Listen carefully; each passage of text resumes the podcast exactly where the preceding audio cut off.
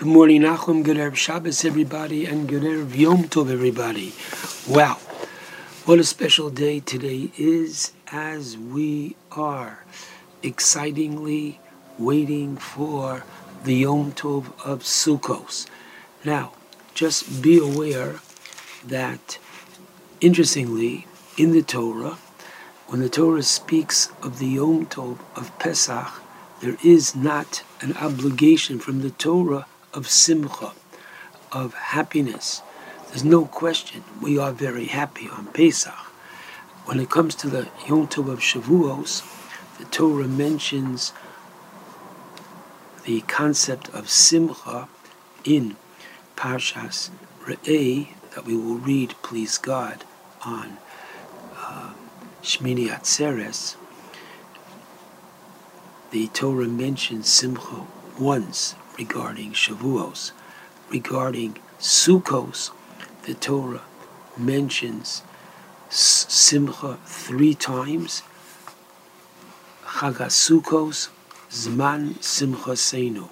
It is the time of our happiness.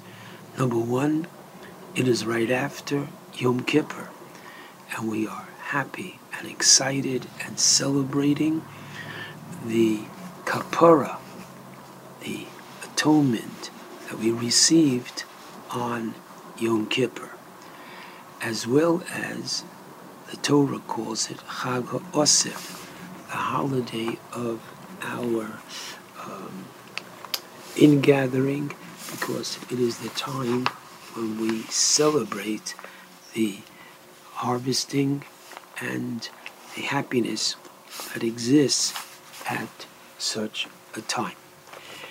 Okay, let's talk about, first of all, the sukkah. Now, just be aware that, interestingly, the making of a sukkah in of itself is a mitzvah. It's not one of the 613, but it's not considered an optional activity either. The Torah says in Parshas Re'eh, Chag HaSukkos Tasel and the Netziv explained that since the Torah mandates the making of a sukkah, taselocha, you are to make the sukkah, the Yerushalmi says you could actually make a shechayanu when you have completed the construction of the sukkah. Our practice is to follow the Bavli, and we don't recite Shechianu, when you're on top of the ladder, without your wine in your hand and without your bow tie, but rather we wait until the Kiddush tonight to recite the Shechianu, and the Shechianu tonight goes on. The Yom Tov of Sukkos, Shechianu B'Kimanu B'Giyanu, to the Yom Tov of Sukkos, as well as to the Sukkah. Now, the Torah teaches Basukos Teshvu Shivas Yomim. You are to reside in Eretz Yisrael in the Sukkah for seven days. Outside of Israel, we know that we sit in the Sukkah eight days. What does it mean to sit in the Sukkah? So the Talmud teaches us, Teshvu Ke'ein Tuduru. You are to reside in the Sukkah as you would reside in your home. You eat and drink in your home, you eat and drink in the sukkah. Ideally, one sleeps in his home, he should sleep in the sukkah. A, from the letter of the law, married men are exempt because just as they sleep at home with their wives, women are exempt from the sukkah, and therefore a married man, from the letter of the law, does not have to sleep in the sukkah at night. However, during the day, should they take a nap on Yom Tov or any time during Sukkot, by all means, that should be in the sukkah. Now, when entertaining people, one should entertain in the sukkah and really learn in the sukkah the sukkah becomes really your home for the next seven slash eight days. In Eretz Yisrael, where it's very rare that it rains during Sukkot, people actually bring their very good furniture, depending on the size of the sukkah, if there's room for it, because the sukkah becomes your home. Now, it's very important that we understand, especially uh, for tonight, and I am in the New Jersey, New York area, where they are speaking of the possibility of R-A-I-N. So normally during Sukkot, if it rains, then there's no Sukkah. What does that mean?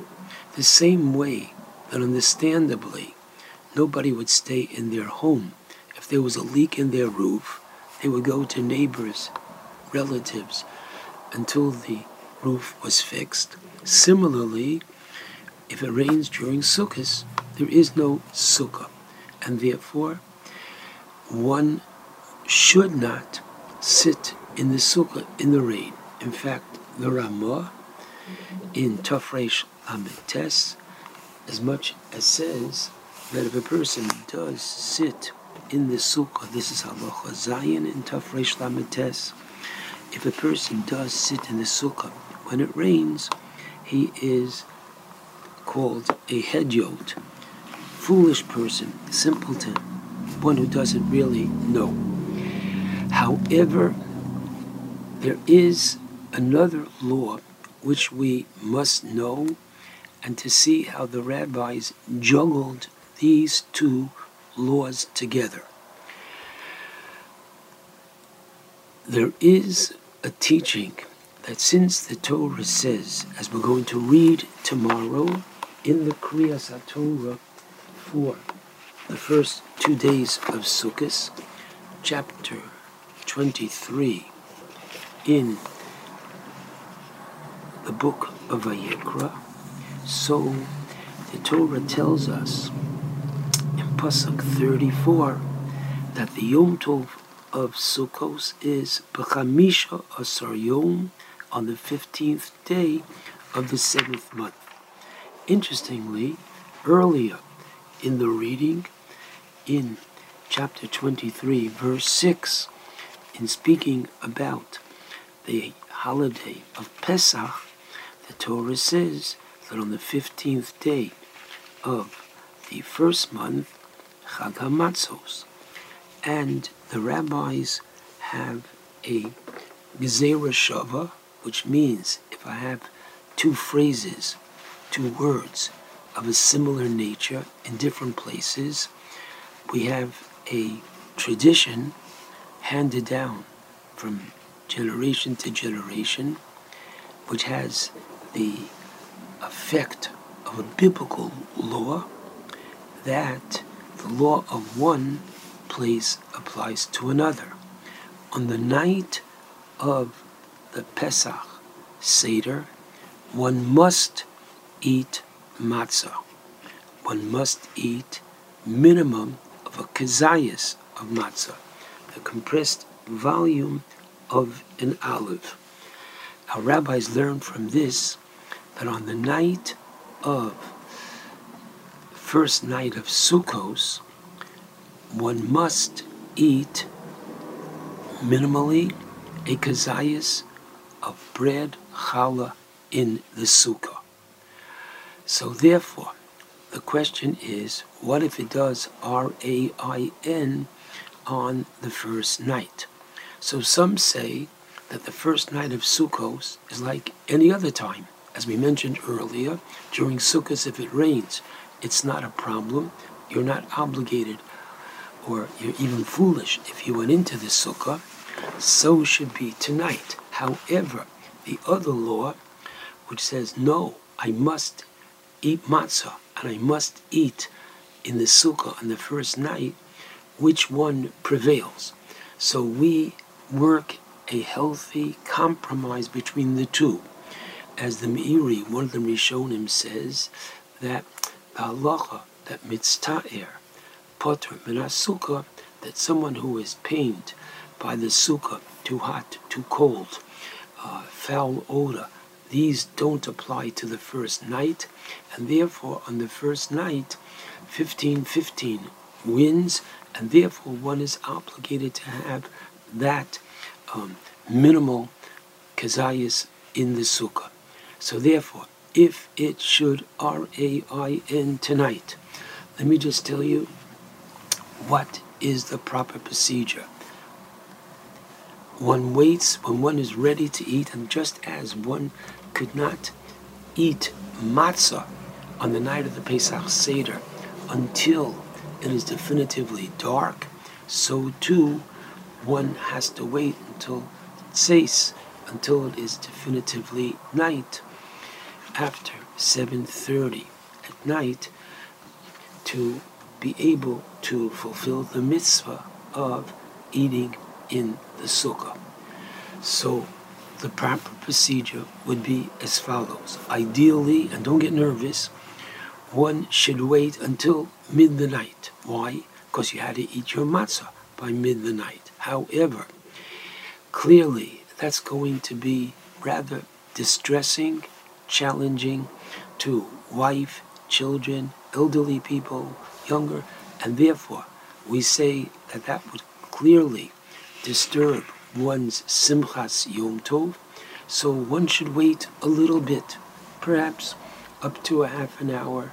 It's not raining. I feel bad. What can I do? But this is what you will do.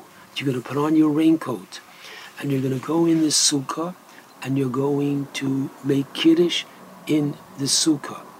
You're going to say Shechiyanu as part of the kiddush. That goes on the Yom Tov and it goes on the sukkah itself. But as you shall see, we will not say a leshev basuka in the rain. We make kiddush and we drink the wine sitting down in the sukkah, period. We go in the house, we wash our hands on a tilas yadayim. What's in your pocket? Everybody has a plastic bag. In that plastic bag is a piece of challah, a piece of bread. You're going to go in the sukkah and you're going to sit down and make hamutzi, lechem, mina aretz. You're not going to make a leshe basuka if it is R-A-I-N-I-N-G. We don't want to say that word. And listen carefully. After that, you go in the house and complete the meal in the house. You will bench in the house, having finished your meal. If, hopefully, before you go to bed, it stops raining, you will then go outside. You're going to wash in the house. You're going to wash, take a piece of challah with you, and eat a piece of challah in the sukkah with a bracha, leshe basuka, and then go to bed, etc. All right? This is very important for us to understand that because of his Hamisha Asar, Hamisha Asar, there are, quote, different rules for the first night of uh, Sukkos. I hope this is clear to everybody. If one has any questions, please call your local Orthodox Rav or 201 906 3731 if I can be of any help to you. Okay, in addition to the holiday and the mitzvah of sitting in the sukkah, you have the mitzvah of Arba Minim, which hopefully you have purchased, and if not, it's not too late, whereby the Torah tells us again in uh, the Torah reading for tomorrow that we are to take. Now, the first thing is we don't take the four species, the esrog, lulav, hadassim, and aravos. We do not take them on Shabbos. The same reason we didn't blow the shofar on Shabbos, lest one would come to carry the shofar. Similarly, lest one would carry his arba minim on Shabbos. We don't take the Arba Minim on Shabbos. Sunday morning we do take them. We take, as we know, an esrog. Now this is fascinating. The word esrog does not appear in the Torah. It does say eitz hadar, the fruit of a good tree. Now, what's good? It's very subjective. It could have, should have been that everybody would come to the shul with a different fruit. What do you got? What do you got? Cherries, uh, grapes, apples, pears, peaches, plums. Amazing. What's amazing is that throughout the centuries, we've only used an esrog. And this is Torah Sheba al Peh. Torah says to take an esrog, translated in English as the citron, a lulav, a palm branch, three hadassim, three myrtle, and two arabos, two willow branches, with the spine facing you. To the right, I have my three hadassim. To the left, I have my two arabos. The hadassim should be higher than the arabos, which are lower. Now, uh, the proper way of taking the four species, the Torah says, "Ulukachtem lochem." You are to take them, and the Talmud says, "Mida agbe." As soon as you pick it up, you you get the mitzvah. So therefore, since the bracha is made over la son before you fulfill it, and if picking it up is fulfilling the mitzvah, therefore common practice is that we pick up the esrog with the pitum, or where the pitum would be, because many esrogim grow without the pitum. I pick it up with the pitum down, and I make the bracha, and on the first day, I make two brachos with sivano. On the tilas lulav, the lulav has three out of the four uh, species, and then I make a shechayonu. Now, the um, yes, some have the custom of taking the arba minim in the base. Excuse me, in the sukkah. All right, it's not a law; it's a custom. If that is your family custom, continue it. If not, you can make the bracha on the Esrog and Lulav in the shul before the recitation of Hallel because we shake the Nanuim of the Esrog and Lulav, the four minim, in the Hallel. Let's take two steps back, going back to the Sukkah, going back to tonight and tomorrow night, and that is as follows. The Torah tells us why, why we sit in Sukkah. We sit in a Sukkah, Leman Yedu Doroseichem, in order that future generations should know that Hashem caused us to reside in Sukkos. It's very important that people know this and that you explain this. According to the Bach, if one sits in the Sukkah and just doesn't talk about the sukkah and doesn't realize why they're in the sukkah, they're not going to get the mitzvah in its entirety. The mitzvah is the manyedu. You should understand why, and therefore talk about it. And I'd like to suggest that you talk about something very interesting, and that is why is it that mitztaher potter sukkah, if one is very cold, very hot, very uncomfortable. Let's say there was a foul odor. I can't make my sukkah in a place where there is a constant foul odor. Why? Because, as the Talmud explains, Rava teaches that mitzta'ir, one who is uncomfortable, is putter. And why should that be? If you're uncomfortable drinking the four cups of wine, so many would say, okay, it's worth a little bit of a headache, but come on, do the mitzvah properly. Why might it be that if a person is uncomfortable in the sukkah? And the answer, my friends, is, I believe, a beautiful one. That we ought to remember that Hashem provided for us. Now, how did He provide for us? The answer is please mention this tonight.